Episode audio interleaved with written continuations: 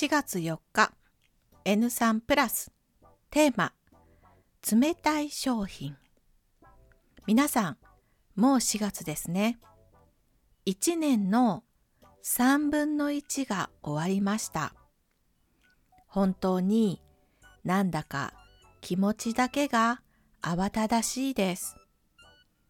桜が散ってしまい4月に入るとだんだん日差しが強くなります。今年も暑い夏が想像できてしまいますね。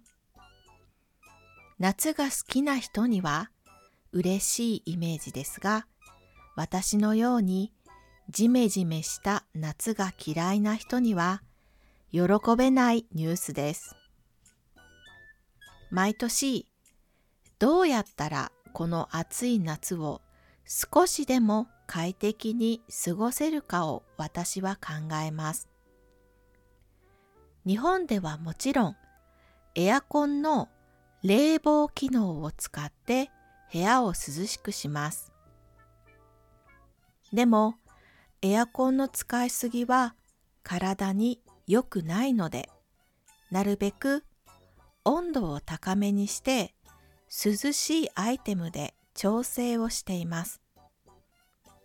私が使っている一般的な冷たいアイテムはヨーロッパやアメリカの東あまり個人の家にエアコンがない地域でも簡単に使えておすすめできるので2つご紹介します。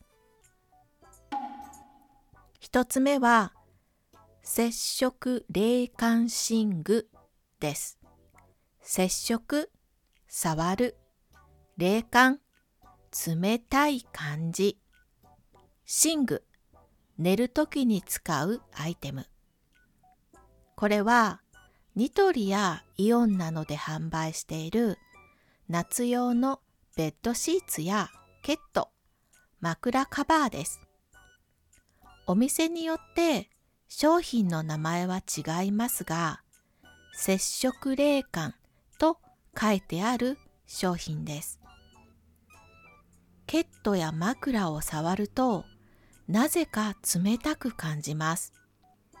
ちょっと熱くなっても少し体を動かすと冷たいシーツやケットを肌で感じることができます。電気を使わないので買ってすぐにどこの国でも使えます。もちろん何度でも洗って使えますよ。二つ目は発火オイルです。発火はミント、ミント、M-I-N-T のことです。この発火オイルはマスクにシュッと一吹きすると爽やかなミントの香りでリフレッシュもできます。暑い夏はこの発火オイルと精製水でスプレーを作ります。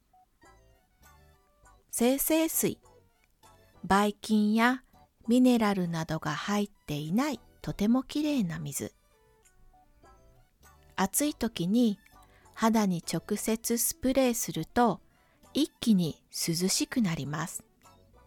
小さいサイズのスプレーを作っておくと持ち歩きもできますよ。